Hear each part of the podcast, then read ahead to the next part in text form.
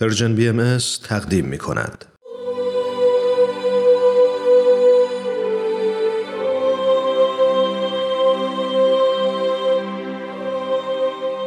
سر آشکار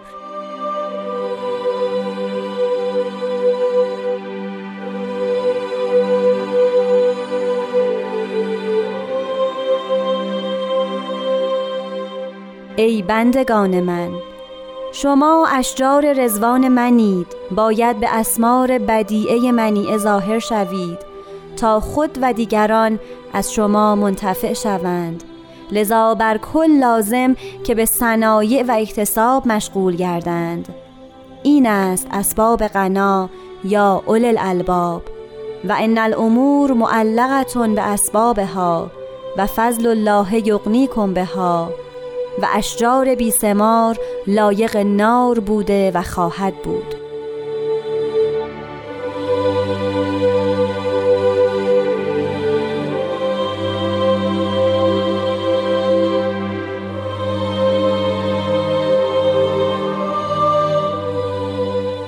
دوستان عزیز وقت به خیر. خوشحالم که این هفته با قسمت دیگه از برنامه سر آشکار در خدمت شما هستم.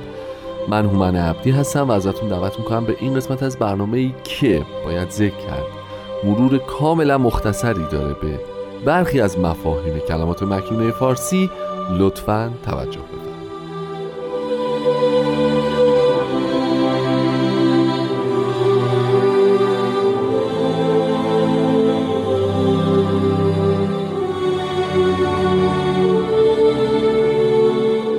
جناب خورسندی وقت شما بخیر. بسیار خوشحالم که این هفته هم خدمتتون هستم. منم خیلی سعادتمندم که هم امکان ارتباط با شما عزیزان رو دارم و هم امکان زیارت آثار الهیه رو سلامت باشین. خیلی هم متشکر خیلی هم, هم. خب قربان در مورد قطعی که امروز قراره راجبش صحبت بکنیم اجازه بفرمایید من راجب همون سطر اول اول یه سوالی بپرسم. ما یک فضا یک باغ الهی داریم که همه هم در موردش می‌دونیم. تو ادیان گذشته هم راجبش ذکر شده. ما بیشتر به اسم رزوان میشناسیمش. در اینجا ما متوجه میشیم که ما خودمون جز درختان اون رزوانیم یعنی یه باغ دیگه. خب این باغه در واقع باغ با درختاش باغه. خود ماها تشکیل دهنده اون باغه هستیم. بله. و خود ماها علاوه اینکه تشکیل دهنده اون باغه هستیم قراره که میوه و ثمر هم داشته باشیم. هم خودمون ازش منتفع بشیم هم دیگران درسته؟ بله بله. ما چه جور درختی هستیم تو رزوان واقعا به نظر بنده شما؟ فکر می‌کنم درخت بی ثمر ولی حالا شما درخت مثمر ولی. ببینید برگردیم به یکی از اولین تعبیرات متون ادیان بله. خداوند باقی را در عدن درست کرد. به به فرمایش تورات هر درخت خوشنمای مفیدی رو در اون کاشت. و به آدم و حوا گفت که در این باغ بچرخید و از میوهاش استفاده بکنید. و این همون باغ بهشت و جنت عدنی هست که همه ادیان الهی به نوعی توصیف اون رو کردند قرآن راجع به درخت های سایه افکنه که نرهایی خاص اونها را سیراب می‌کنه و از زیرشون رد میشه صحبت می‌کنه. و تورات و انجیل هم راجع به خود این باغ الهی این بهشت الهی. و حضرت بهاءالله یک بار می‌فهمین جامعه انسانیه. این باغه؟ این باغ شما اشجار رزوان منید این بهشته خود شما ها درخت داشتید شما قرار از دست رنج همدیگه منتفع بشوید. بشوید. شما قراره که میوه داشته باشید و اون میوه در توسط خودتون استفاده بشه. برای همدیگه خیر باشید. یعنی هم به قول شاعر و سیمرغ که این پرندارستن گفتش که اون سیمرغ هم خودتونید. بله. حالا فلواقع یا اون شعر قشنگ عربی که می‌گوید که آنقدر شیشه ظریف و لطیف شد و پاک شد و آنقدر محتوی اون آنقدر لطیف و صاف شد که دیگه معلوم نبود شیشه کدام است و محتویش کدام است. فلواقع اون درخت و آدم و هوا همش یه چیزن. یه تعبیر سمبولیک از اینکه انسانها باید از همدیگر استفاده کنند و مایه شر هم نباشه نباشند. به شجره نیکی و بدی به در دنبال شر نرن به میوهشم دست نزن. جامعه بشری به هم میریزه. خب همینه که الانم به هم و به هم ریخته. ریخته یعنی پس به این ترتیب شما شما اشجار رزوان منید. اما باید میوه داشته باشید. اون درخت های تو بهشتم چوب خشک و. تیر چراغ نبودن. اونا میوه داشتن. هر کدام میوه حضرت بهاءالله میفرمایند که ثمر صدره انسانی شجر انسانی ثمرش عدل و انصافه. عدل و, و انصاف انصافه. می‌فهمند که ثمرش راستیه. می‌فهمند ثمره بسیار جدی و مهمش رعایت حقوق والدینه. آها.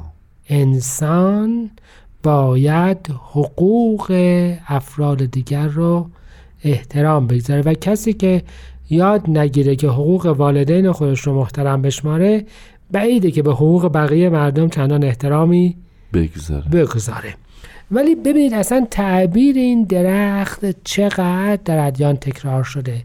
حضرت مسیح می‌فهمند که من تاک هستم و شما من شاخه های این تاک.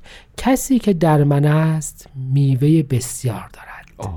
دوباره قرآن می‌فهمد که کلمه طیبه کلام الهی مثل یک درختی هست که ریشه دوانده است و میوهش رو در هر آن می‌دهد.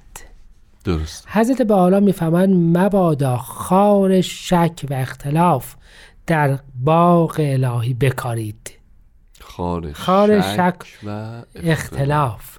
ببینید یعنی اصولا جامعه انسانی مثل یک باغ است و همچنان که علف هرز توش نباید کاشت نباید توش اختلاف درست کرد.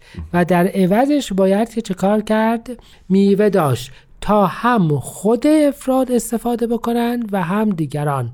و این الگوی کار در جامعه بهایی است.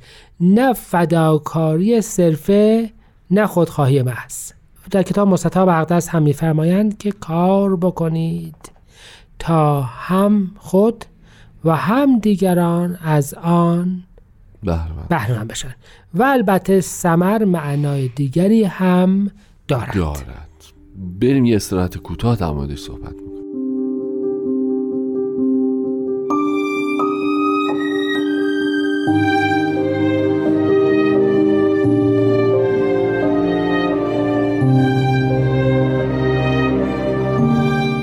قربان شما قبل از استراحت فرمودید که بجز اون محصول و میوه البته معانی دیگری معانی هم در دیگه الواح. ذکر شده و اون در الواحی هست که خطاب به رهبانان مسیحی است به الله میفرمایند بله. که ازدواج بکنید تا ثمره وجود شما که نسلی بعد از خودتان باشد که خداوند را ذکر بکنن از شما ظاهر ظاهر بشود یعنی اسمار بدی منیعه یکی از اصلی ترین معانیش هم اطفالی است که درست تربیت تربیت شده. باشند تا ثمره وجود انسانی و ثمره جامعه انسانی باشند که البته این رو البته بدیهی همه می‌دونن ولی خب فکر کردم یادآوریش هم ضرر. نداشته خیلی عالی خیلی عالی متشکرم خب بریم یه مقدار جلوتر اگه صلاح می‌دونیم. پس ما در این, این که حالا می‌فهمیم که این که بر کل لازم که به صنایع و اکتساب مشغول بشن در واقع ماحصل همون نگرشه که ما هم اشجار اون باغ هستیم و قراره که دیگران از این میوه بهره مند بشن. بله ولی ببینید چقدر قشنگ حضرت بهاءالله از یک حقیقت روحانی که همه ادیان قبول داشتن که انسان باید که یه ثمره داشته باشه. بله. ولی مثلا گذشتگان ما بعضا فکر می‌کنن ثمر انسان فقط این است که دعا بکند برای خیر دیگران. بله. و امثال این می‌فهمند ضمنا باید شما ثمر ظاهری هم داشته, داشته باشید. یعنی یه کاری بکنید. درسته. و همونجور که از کردم اقلا مخاطب خاصش رهبانان مسیحی و همه کسانی هستند که فکر می‌کنند چون که من دارم احتیاجی به کار کردن نه. ندارم و کار کردن دون شعن افراد متوجه و متوکل و نمی‌دونم مستقرق در بحر عرفان الهیه درسته. ببینید هسته به حالا نمی‌فهمند که اگر نداشتید کار بکنید. میفرمایند که باید که کار بکنید تا خود و دیگران از آن استفاده بکنید. به فرمایش حضرت عبدالبها انسان باید جهان را بهتر از آنچه که گرفته است تحویل نسل بعدش بدهد. زنده باد. و انشاءالله که ما این کار رو بکنیم و جامعه هم نگاه بکنیم و اون دیگران رو نفرمودم فقط مثلا بچه های خودتون. همه عالمه. درسته. کار ما باید مفید به حال عالم باشه. باشه. نه فقط مفید به حال جیب خودمون یا همسایه های خودمون یا مردمان کشور خودمون. مفید دیگران و این دیگران همه رو در بر می‌گیره. می‌گیره. پس به این ترتیب شما از یک اصل اساسی حقیقی مرسوم در ادیان که افراد باید فایده داشته باشند و همیشه ذکر شده بود به یک اصل اجتماعی می رسید که این فایده در این است که افراد فایده مادی هم داشته باشند. و بعد تازه حضرت بهاءالله راجع به دو رشته افزایش دهنده ثروت انسانی صحبت می‌کنن که گذشتگان ما خیلی هم دلشون به حالش نمی‌سوخت. نمیسوخته. چون کشاورزی رو همه می‌دونستن که وسیله به حال بقاست. بله. اما صنعت اصولا صنعت و اکتساب خیلی خیلی نیست. بله و حالا اختلاف هم بعدا پیدا میشه. مجموعا رشته های جدیدی که وسیله ثروته. پس ببینید حضرت بهاءالله برای خود ثروت ارزش قائل می‌شوند در کتاب الهی. برای خود کار ارزش قائل بله. می‌شوند و نه فقط برای رفع احتیاج به عنوان یک وظیفه اجتماعی و همه اینها اون تازگی کلام الهی رو و تطابقش رو با جهان متغیر فعلی ما نشان می‌دهد فلواقع انقلابی در معانی فهم افراد از کلام الهی با وجود مبارکشون حاصل شده. عالی.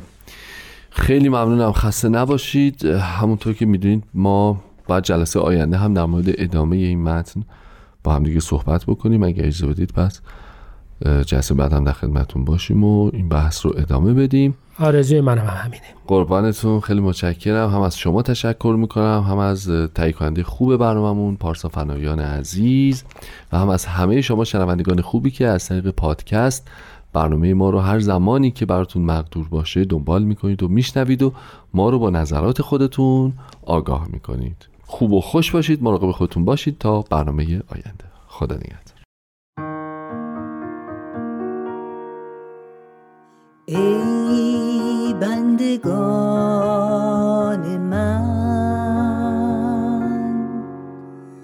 شما اشجار رزوان منی. باید به اسمار بدیعه ظاهر شوی. تا خود و دیگران از شما منتفع شوند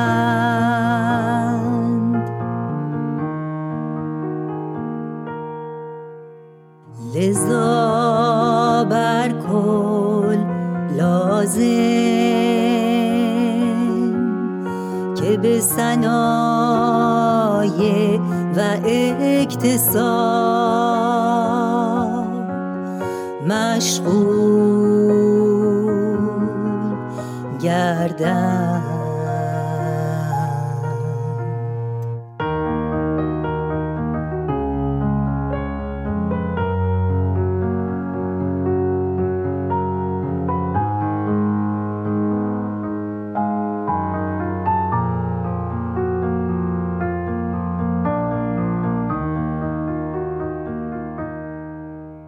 این است. اسباب غنا. یا اول الالباب و ان الامور معلقتون به اسبابها. و فضل الله یغنیکم. بها